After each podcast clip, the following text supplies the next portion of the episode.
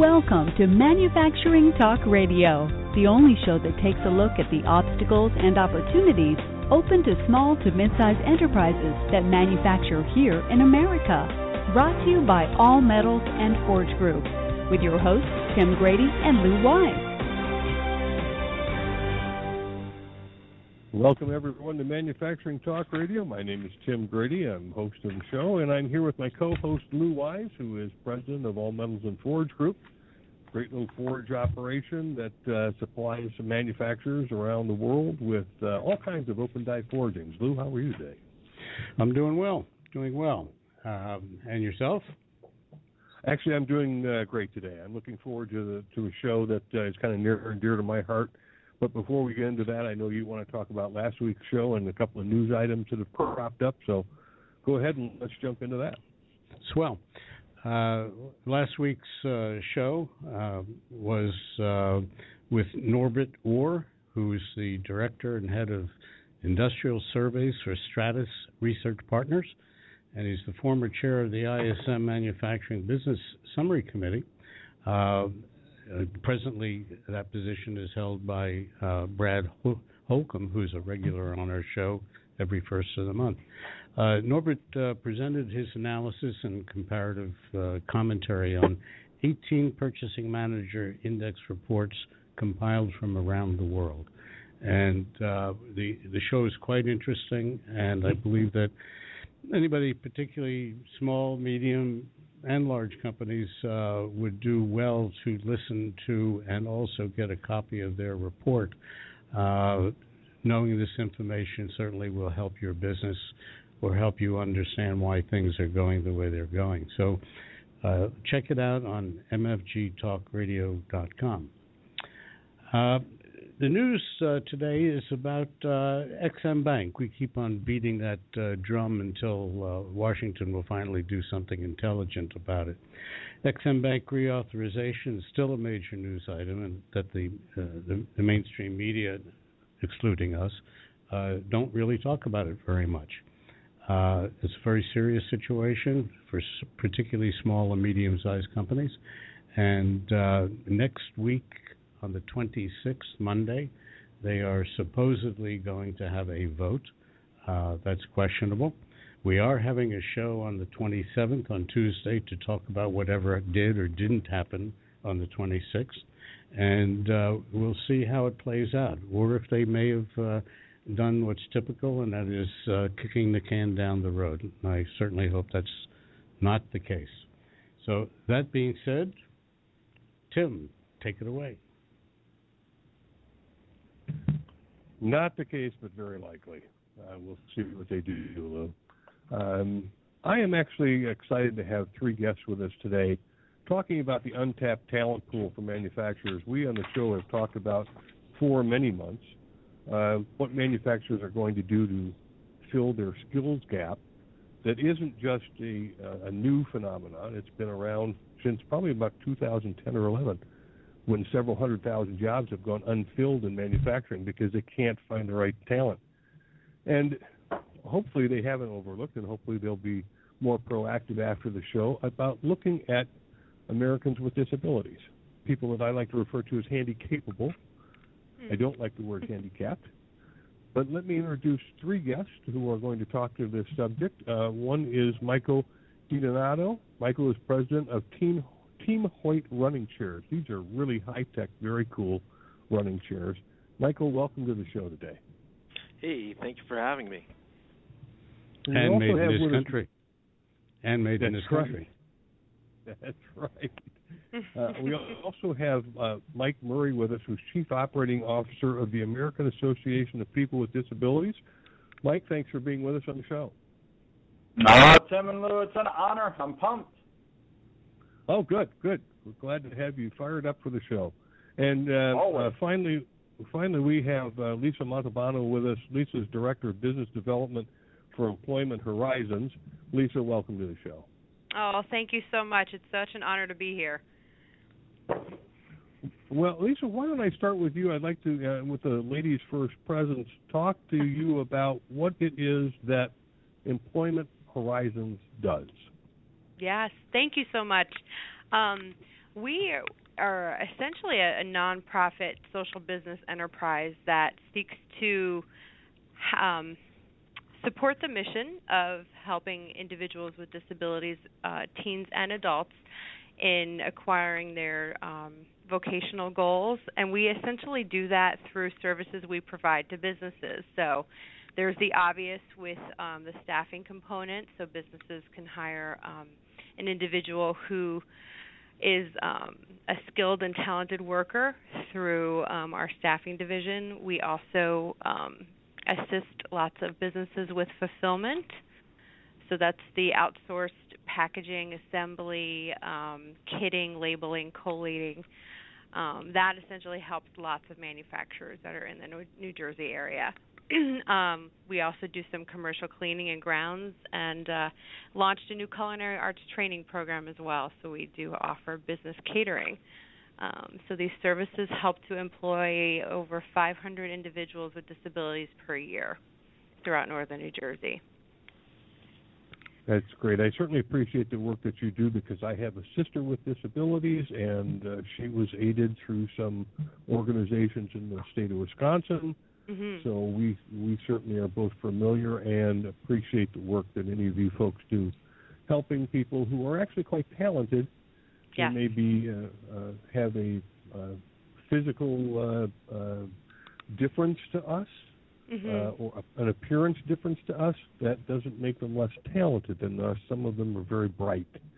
Mike, I want to go to you and have you share with our listeners what the American Association of People with Disabilities does in your role, please. Oh, outstanding. I'd be honored. So the American Association of People with Disabilities is all about promoting equal opportunity, economic power, independent living, and political participation for people with disabilities. And so we do this in a lot of different ways, including ensuring that a lot of the laws and regulations that support people with disabilities throughout the country are strong and really push towards the integration and full integration of people with disabilities in the community. We support our sister organizations like the National Council on Independent Living, who really focus on ensuring that people with disabilities can live and work in the communities of their choice. And so, you know, and we have a number of different programs throughout the country that focus on ensuring that people with disabilities can fully participate in society. I'll just hit one really quick one, which I think is always fun, because it's hard to talk about all the amazing stuff that we do at AAPD, and really it comes down to how do we impact the people. And so one story that I love to tell is we have an internship program where we bring folks with disabilities from all across the country to Washington, D.C. to work here for a summer, and we take care of housing, they get a stipend, and they also become really our ambassadors to all different parts of our government, including working for members of Congress and high-level presidential appointees. One young man that came in through this program, his name was Zach Holler, and Zach is truly an amazing and awesome person. Got straight A's all the way through college, really just brilliant. Think Stephen Hawking's kind of brilliant, right? And Zach also is a person who is deafblind and a wheelchair user. And so this obviously adds some societal barriers that we had to work through, and it was part of the reason that he had a hard time finding employers who were willing to take the opportunity to get to know him and see the value that he added. So we said we're gonna bring him in, and he spent the whole summer with us. And one of the things that's interesting, so he used American Sign Language. And so he would use something called tactile sign language, which is because he couldn't see the signs, he would actually feel the sign language in his hands. And this isn't unusual for a deafblind person, but because Zach also had some physical disabilities and was a wheelchair user, he also needed some additional supports around communication. So whenever we would spell something out, he couldn't feel the difference in the alphabet just by a small little sign, so we'd have to make the signs bigger. So if I was going to say my name, it would go, or if I was going to spell anything, I would say instead of just going A, B, C, D, I would go apple, balloon, card, and so use these signs so that he could spell it out. So there was definitely a lot of support that he needed, but he had an incredible summer working for a high-level presidential appointee, and now Zach is an Obama appointee on a council that our government runs and is helping to influence policy throughout our country. And so I think it just points out the fact that those of us with disabilities, when given the opportunity, regardless of how severe the disability, when we're given equal opportunity to access the workforce, we have amazing things to add and wonderful value that we add when given the opportunity to have competitive, integrated employment. And so that's what AAPD is all about. It's about that integration into our community, not only because it's good for people with disabilities, but also because it's good for all of society and it's good for business. So from a manufacturing perspective, when you guys include folks with disabilities, you're going to see increased productivity, increased overall employee satisfaction, many, many things. And we can talk about some of those examples later, but that's what we do. Great, Mike. I appreciate it.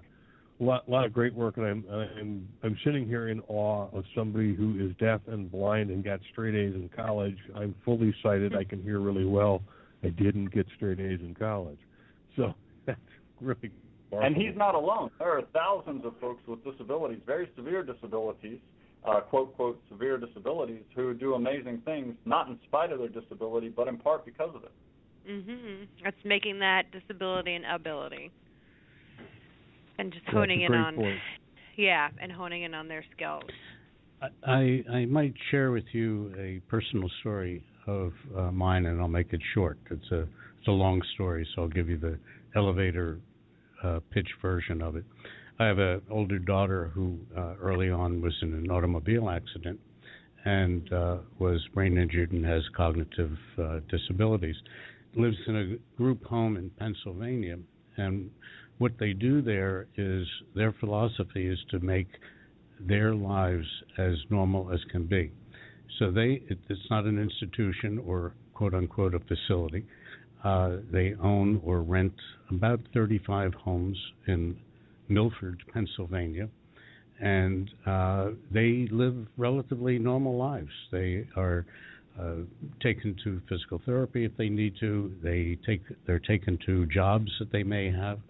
My daughter has a job that she works 3 days a week, the town itself is so incredibly warm to the presence of progressive health being in that town that it's really quite incredible. And I think the attitudes of people over the years regarding people with disabilities has radically changed.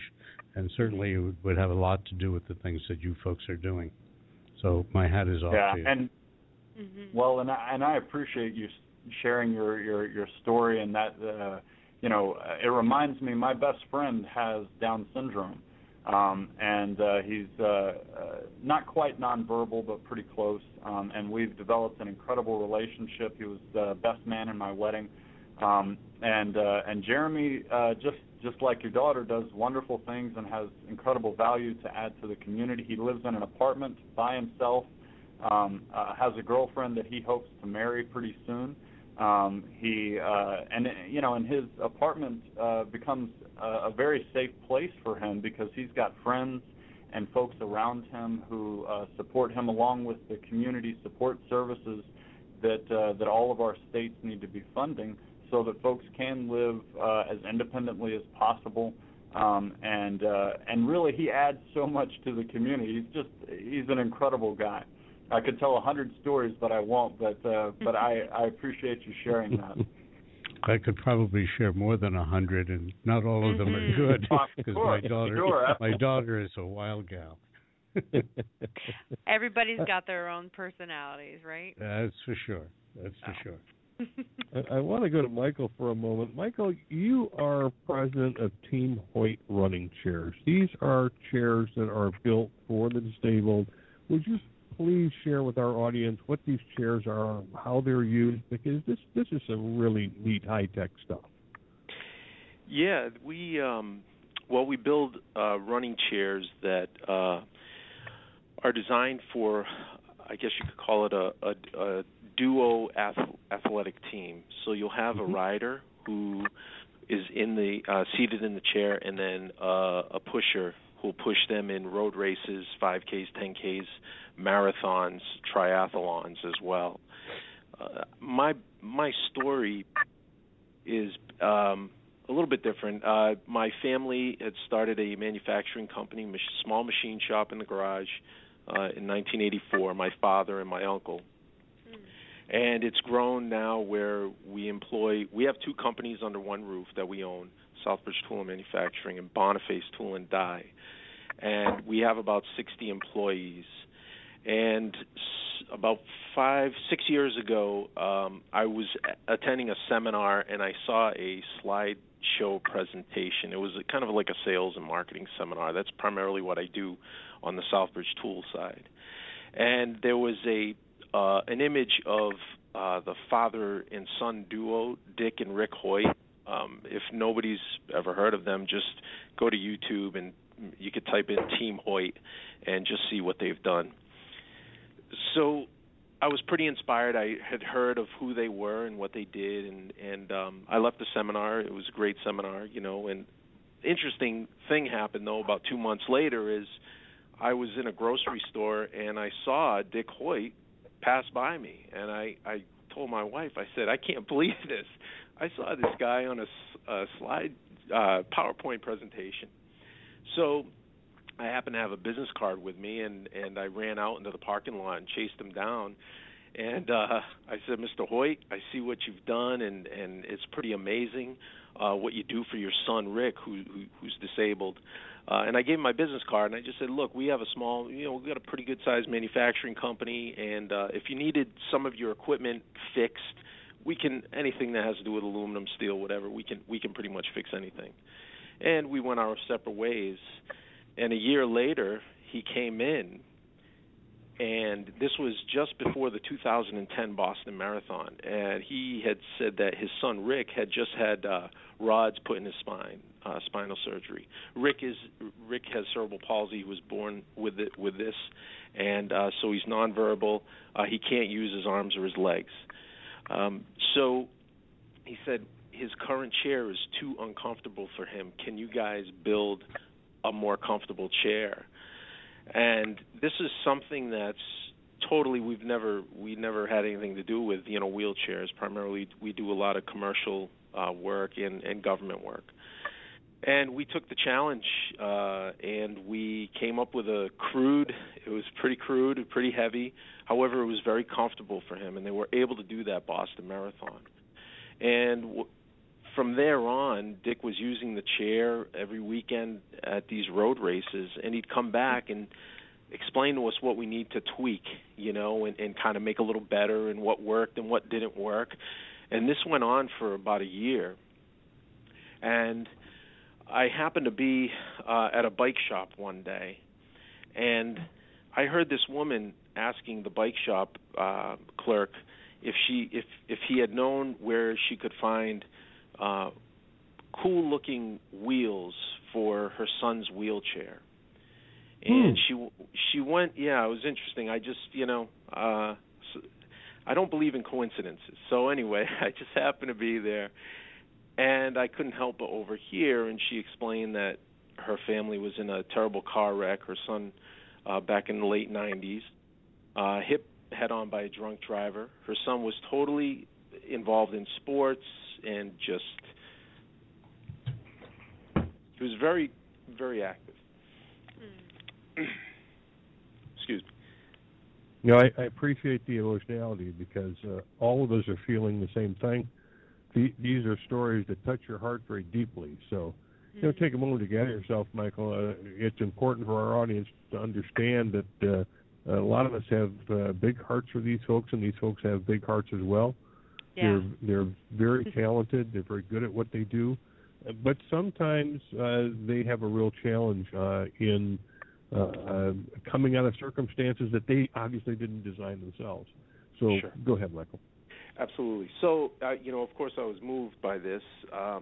So she was kind of desperate to give him something to do. She was even talking about attaching his wheelchair to her lawnmower tractor to pull him around the yard to get him outside and do things.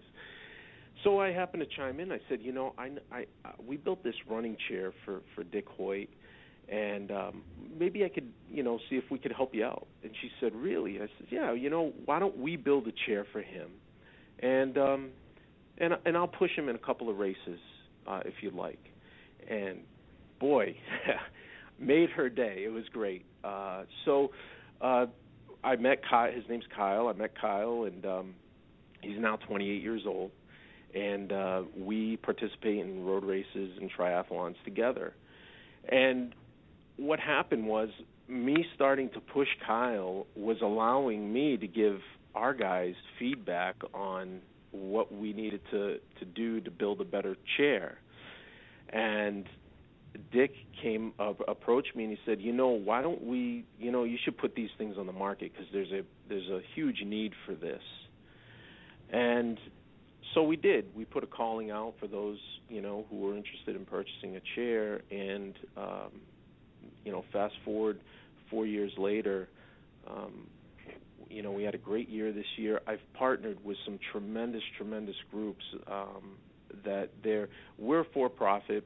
However, I've partnered with several nonprofits that put on road races for physically challenged individuals. And, boy, I'll tell you, it gives them the opportunity, and when they cross the finish line, it's just an incredible experience. That's some great stuff. Lisa, I'd like to chat with you for a moment on manufacturing. Mm-hmm. Let's talk about, this untapped talent pool for manufacturers and where these people fit into the grand scheme of manufacturing, whether it's from the C-suite or the shop floor or the shipping dock or wherever it may be, please. And I have to say the answer to that is all of the above. Right, I believe. Yeah, right. It really is. And just from personal experience, I'm in my 17th year here and really had the privilege of just helping so many people to acquire their vocational dreams.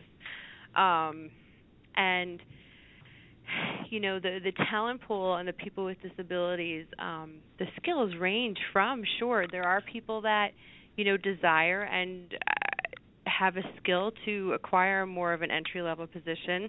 And then there are folks that, are completely on a different side of the spectrum that come to us with years of experience, maybe have had a physical injury or they've got a learning disability, but they still qualify for services because those are barriers to employment. So if I could just speak, Employment Horizons has had success in placing people from the storage and warehouse floors, doing some pick and pack, doing some, even driving the forklift, loading boxes on trucks to working on assembly for some intricate products, and even doing some of the behind-the-scenes, batching, coding, using different operational systems to help the manufacturers keep track of what they're doing day by day. So, and that answer, all of the above, truly, truly is the right one. And if I could just add to what Lisa said, I couldn't agree more. This is Michael Murray with AAPD.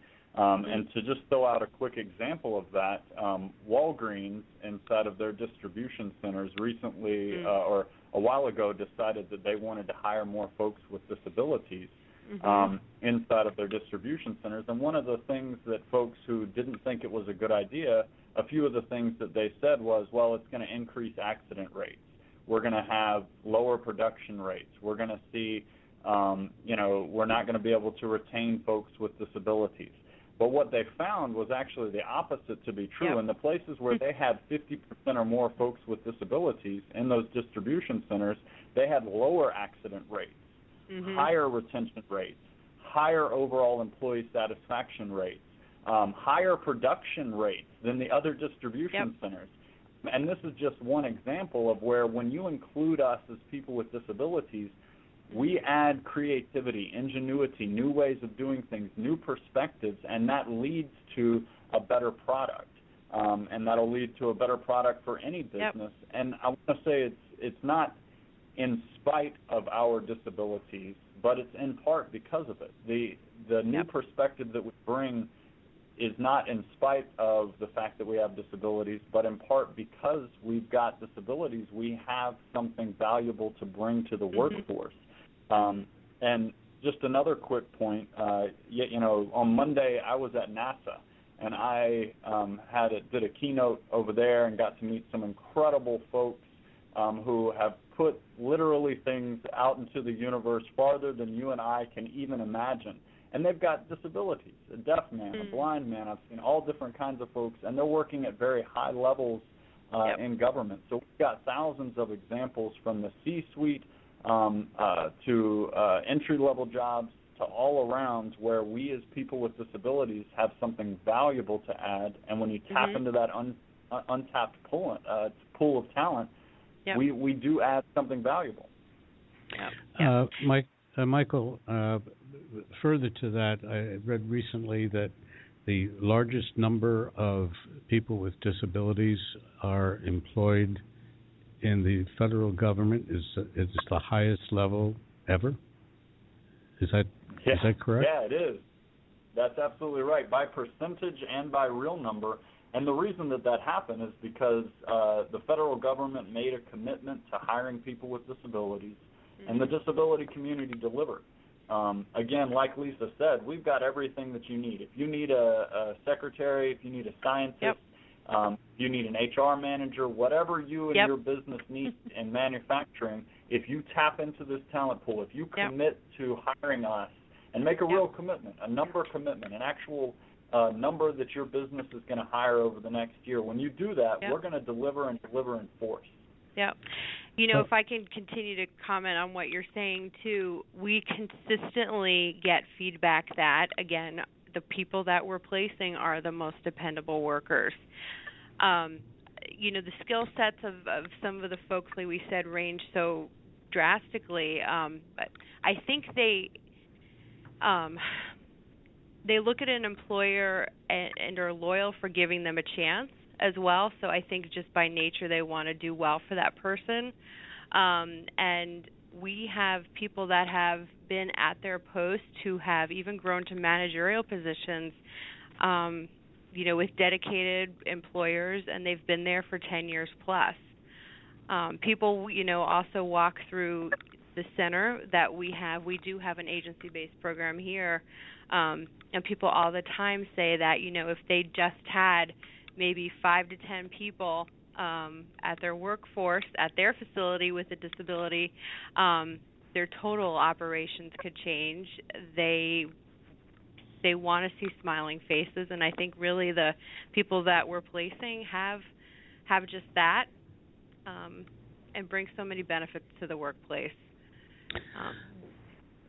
I'd like to leave you with a question before we take a commercial break, so you'll have a minute or so to think about it. We're a manufacturer, and I'm in Des Moines, Iowa. This is hypothetical. And I'm impressed with everything I'm hearing, and I do have a problem in the employment area. How would I go about finding and reaching out to the various associations that could help me in whatever level of technology we have? So why don't you think about that for a minute or so? And I think Tim is going to probably cut to a break in a second or so, and we'll get back to you on that point. Yeah, I'd certainly like to talk with all three of you on that particular issue. But let's take a quick commercial break, and we'll be right back with Manufacturing Talk Radio. Manufacturing Talk Radio will be right back. American Crane and Equipment Corporation in Douglasville, Pennsylvania is a leader in specialized cranes, hoists, and material handling equipment for industries including aerospace, nuclear, oil and gas, transit, construction, and waste handling. Call 877-877-6778 or visit AmericanCrane.com. That's AmericanCrane.com or 877-877-6778. How do you keep your business humming? Where do you go when you're looking for quality suppliers of new equipment, components, MRO supplies, repair services, or even raw materials? 30 years ago, you would have turned to the Thomas Register. Today, those big green books are better than ever at ThomasNet.com, industry's leading platform for product sourcing and supplier discovery. You can easily find that local machine shop, national distributor, OEM, or any supplier having the right quality certification, fast and free. You can even get to specific products, components, or downloadable 3D CAD drawings simply by entering specifications or part numbers. There's a reason ThomasNet.com has become the go-to supplier discovery tool for procurement professionals and engineers. There's simply no other resource like it, and it's all free. Go to ThomasNet.com today and see how top-notch supplier discovery doesn't have to put a dent into your bottom line. All Metals and Forge Group is an ISO 9001 AS and EN 9100 manufacturer of open die forgings and seamless rolled rings in alloy, carbon, stainless and tool steels, aluminum, copper, titanium, and nickel alloys. Visit us at steelforge.com or call 800-600-9290. Welcome back to Manufacturing Talk Radio. Welcome back, everyone, to Manufacturing Talk Radio. This is Tim Grady. I'm here with my co-host, Lou Weiss, from All Metals and Forge Group. And, Lou, you left everyone with an interesting question, and I think we'll go with Lisa first on it. Lisa, your response to Lou's query. Yeah. I do get this question asked regularly, so hopefully I have an answer that can help you. But I usually direct people to the source first, and just know that each state has a Department of Labor umbrella that deals with individuals with disabilities to help them acquire services from agencies like ours. So I usually direct people back to their state's Division of Vocational Rehab Office, who is the referral to an agency for a person with a disability. So if you did find your local office, most counties in most states have them, and then ask them for some good referrals for supported employment programs in your area. They should be able to give you a vendor list who they recommend. Okay, and Michael Murray, you're operating on a national level. Your thoughts on this? Yeah, absolutely. So the first thing that I would say is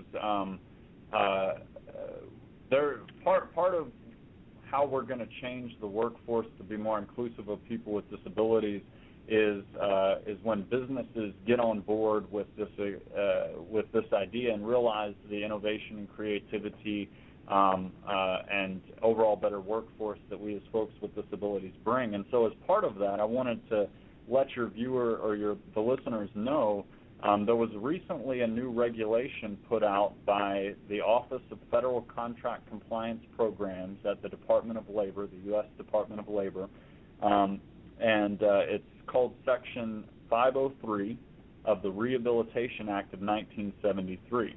And what this new requirement does is it really reinforces federal contractors' affirmative action obligations towards people with disabilities. Now, I know a lot of your listeners today are federal contractors, and as part of their obligation of being a federal contractor, they're going to have to do some more outreach to the disability community, because they've got a new goal set out by the Department of Labor, which is a 7% utilization goal. And so though they're going to need to be looking for folks with disabilities and really reaching out to them, and that's going to include creating open and welcoming websites where folks can apply, doing outreach to vocational rehabilitation, as Lisa said, and to other service providers, and just doing general outreach to the disability community in colleges and universities, the same kind of outreach that they do for everyone else. And also to realize that there are already a lot of people with disabilities working in the manufacturing field. You know, we're an equal opportunity community, and anybody can join us at any time. And the fact is that the longer you live, the more likely you are to acquire a disability, right? The more hair I lose, the more my knees hurt. It's just a natural part of the human experience. It's nothing to be scared of. And so what we want to do is make sure that that everybody's got the opportunity to contribute.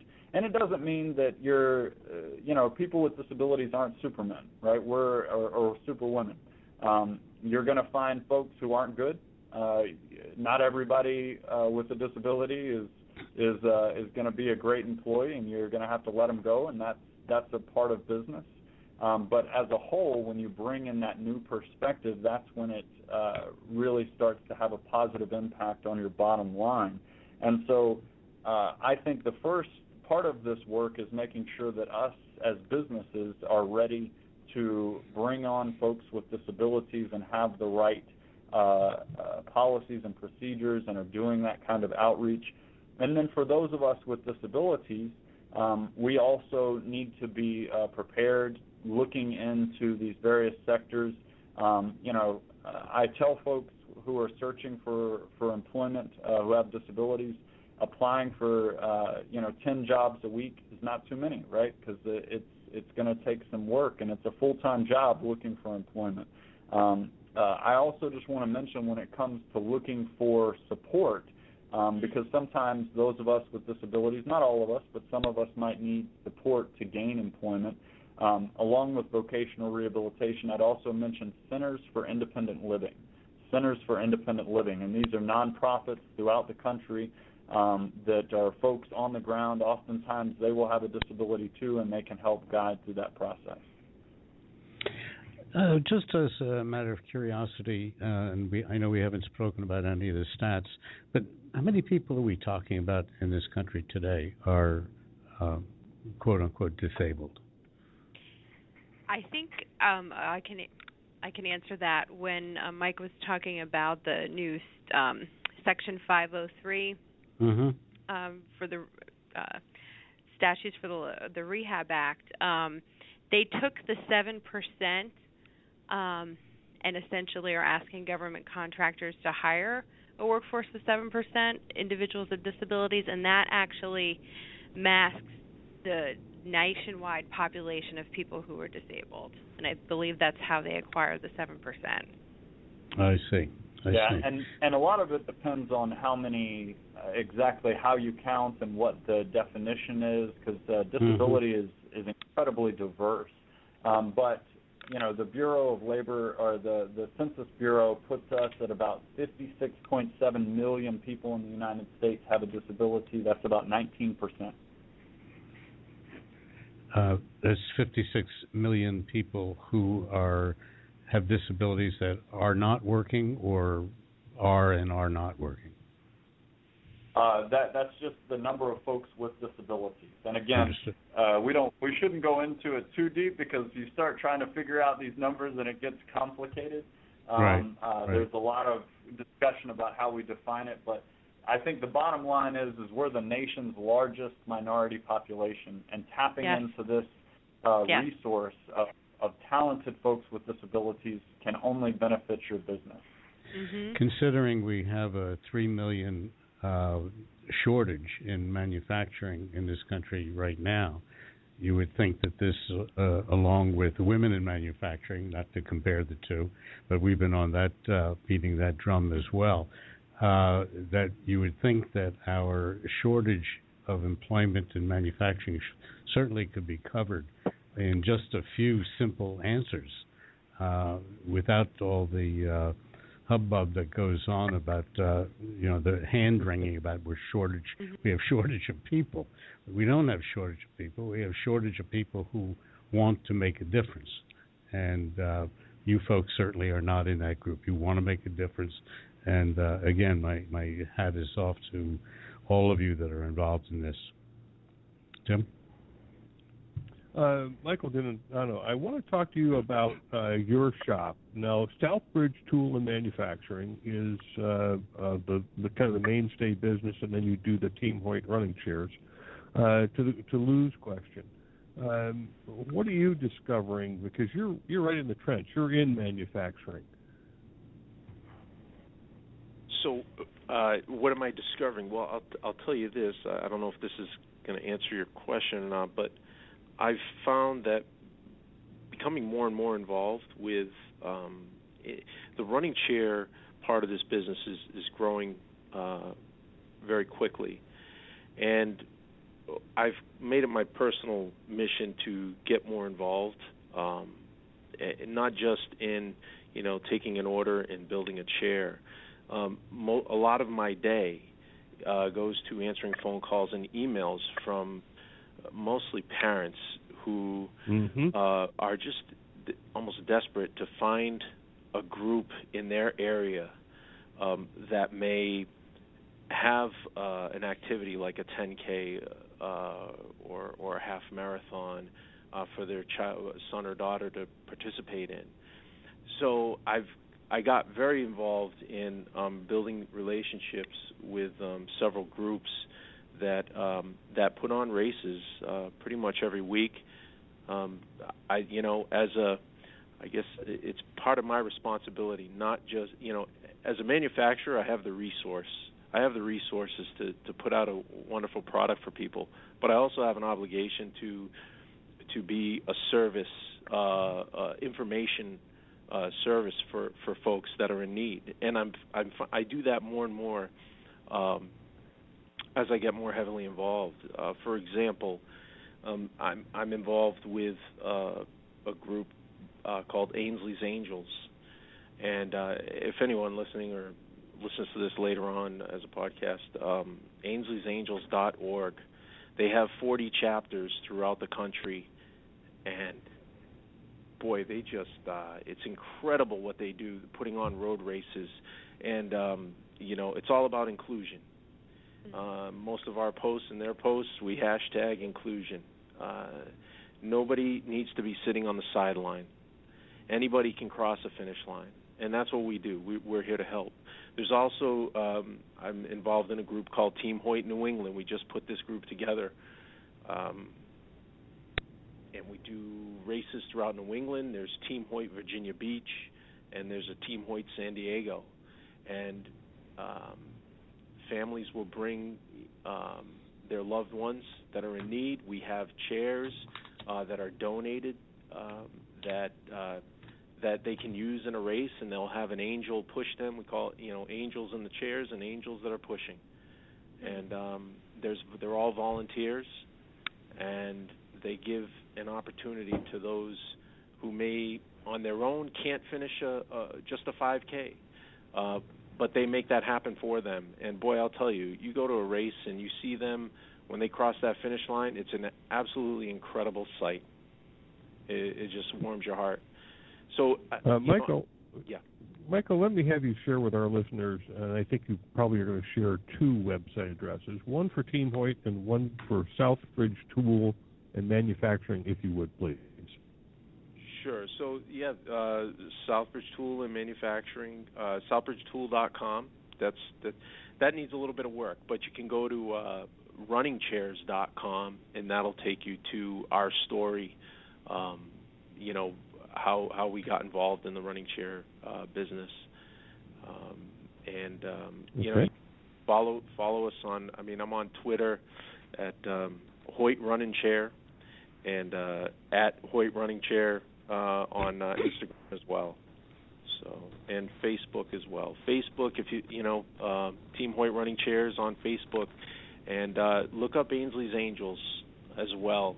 I'll tell you, if you know of a loved one that you know that may be on the other side of the country, connect them with Ainsley'sAngels.org, and they'll find a group in their area that they can participate in these sports. Michael, tell us a little bit about Disability Mentoring Day. I think it's coming. And I think you're talking to Michael Murray. Right? Yeah, it's coming up, isn't it? It is. So before I jump to Disability Mentoring Day, I would be remiss if I didn't add to the other Michael's conversation and just echo the value of sport and the lives of folks with disabilities.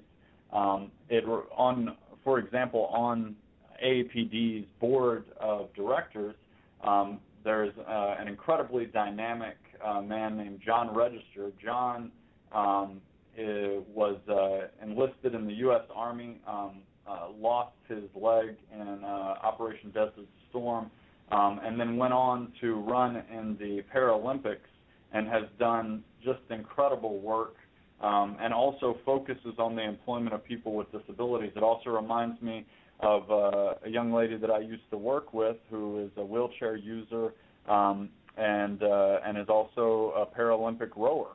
And there are thousands of folks out there, and so I think the Paralympics is another resource that I would add for folks to look up and check out some of the cool things that happen there. I just want to throw out, so you want me to talk about Disability Mentoring Day. Every year, the American Association of People with Disabilities hosts Disability Mentoring Day, which is a one-day job shadowing event that happens throughout the country, and it happens throughout October. There are specific days that folks have certain things throughout the country, but the whole goal is to bring young folks with disabilities into a business, so that they have an opportunity to interact, and most of the time it involves maybe a tour or someone, an employee who spends a day with a person with a disability. And what this really does is it decreases fear and increases competency. Decreases fear and increases competency. So from the employer's perspective, they meet a person with a disability and realize, hey, this young person is not so different from my kid, not so different from anybody else that I know. They could work here. And it also increases their competency because they then understand how to work with folks with disabilities, and that's going to lead to a change in business culture, which leads to more folks with disabilities being employed. And from the other perspective, from the person with the disabilities perspective, it decreases fear because they say, hey, I could do this job with my eyes closed, right? And it also increases competency because they learn some basic skills that can continue to push them towards their career goals. So Disability Mentoring Day is a great opportunity for employers to initially connect and start having that conversation and increase their perspective. And ultimately, we want it to lead not just to a one-day event, but we want it to lead to ongoing hiring of folks with disabilities into competitive employment and jobs throughout the country. For our listeners, can you give us the URL where they can get more information on Disability Mentoring Day? www.aapd.com. If you go there to our website, you will be able to go under what we do, and you'll see Disability Mentoring Day on there, and there's definitely some information out there, and you can contact us, and we'd love to get folks excited and involved in this program. Excellent. Thank you.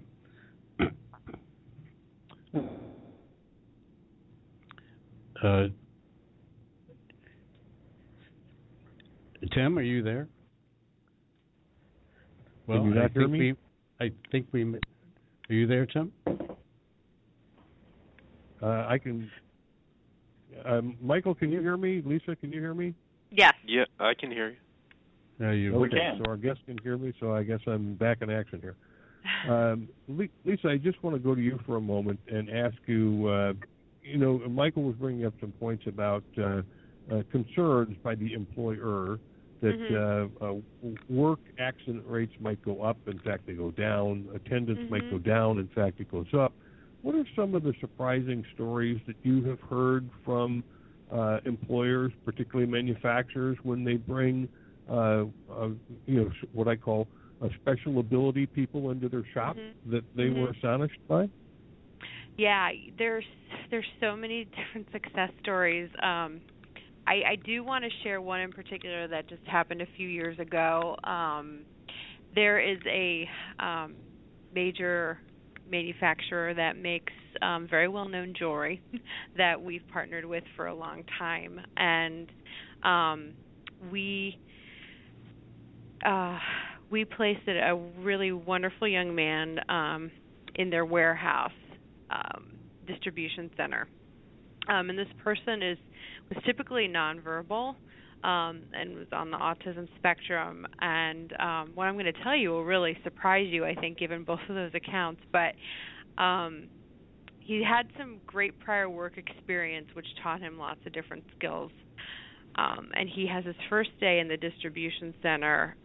And, again, this nonverbal person kind of took a little bit of a tour and look at how they are doing some of the different operational functions, and actually says to, I think, the distribution manager, I don't know why you're doing your process this way. If you implemented such and such, it would really make a big difference. So I think they kind of took a step back and said, okay, let's let's see if we could try some of this. And lo and behold, I mean, their entire operations are changed. The person has been successfully working there for about 4 years. But just that other perspective, again, that we've been talking about, you know, somebody with a different viewpoint, somebody with different skills coming into this organization and Fortune 500 company, and saying this, and, you know, the local operations changing because of their suggestion. And well, you know what? That's just one of many stories. Yeah, I'm sure. Great story. We had a guest. Yeah. We had a guest on our show who had a blind person working for them in a manufacturing plant, and instead of saying presupposing what she couldn't do, they said, "Let's take the flip side of that and ask ourselves what could she do."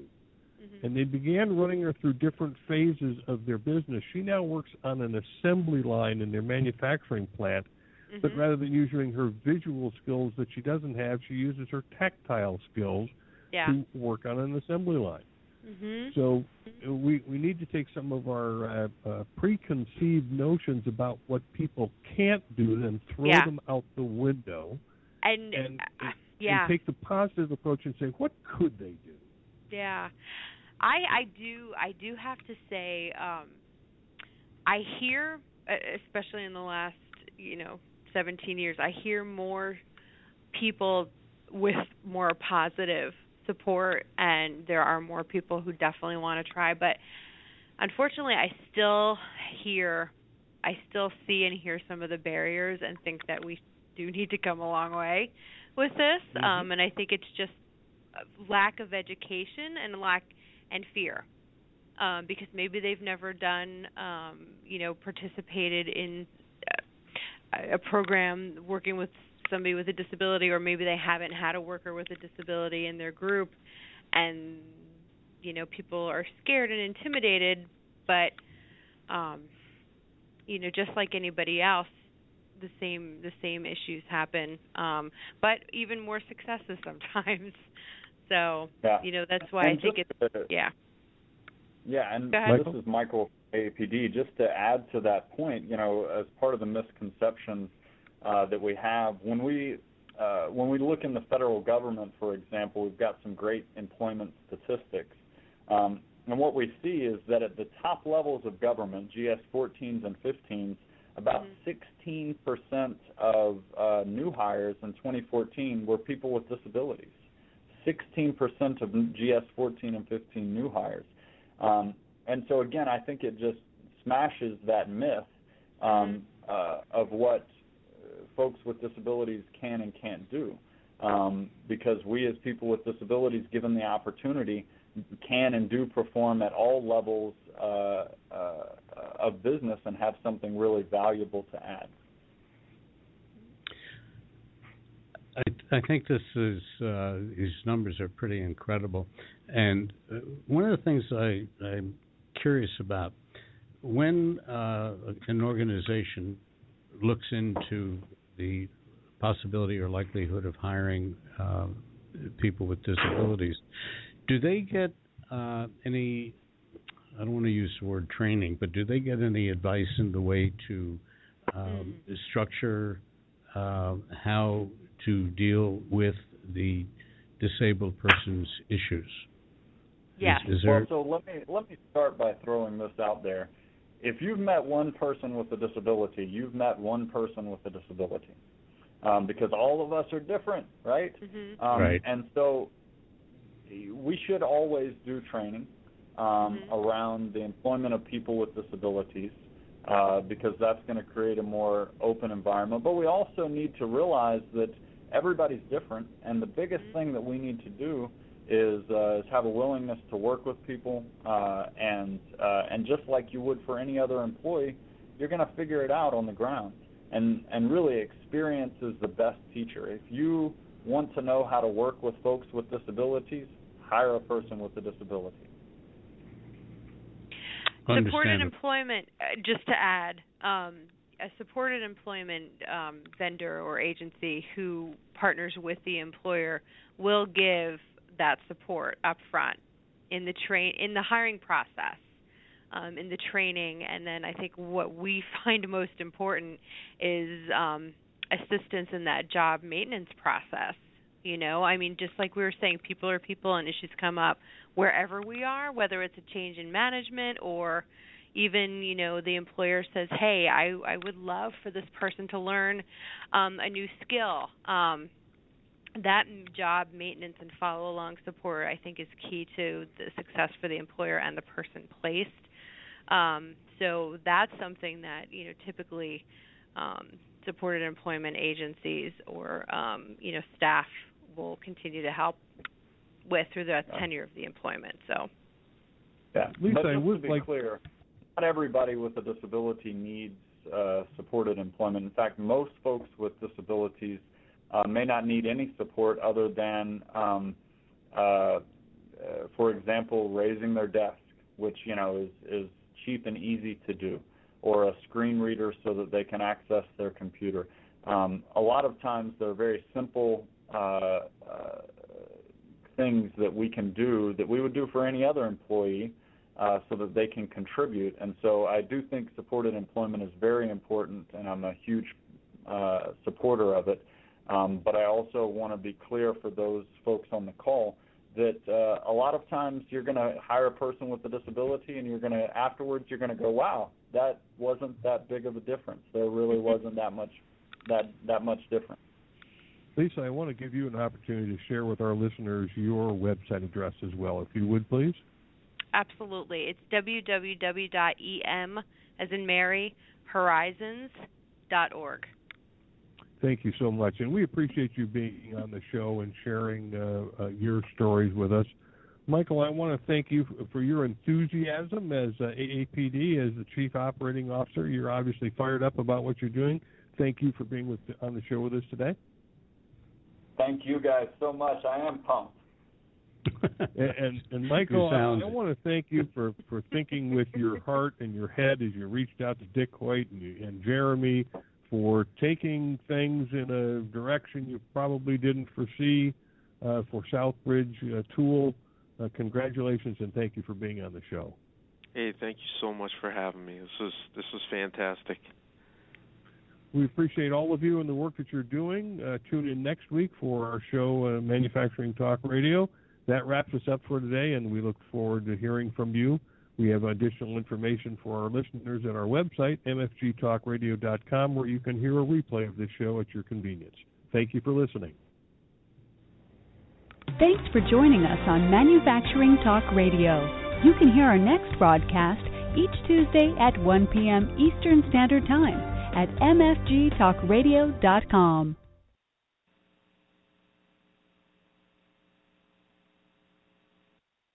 This podcast is a part of the C-Suite Radio Network. For more top business podcasts, visit c-suiteradio.com.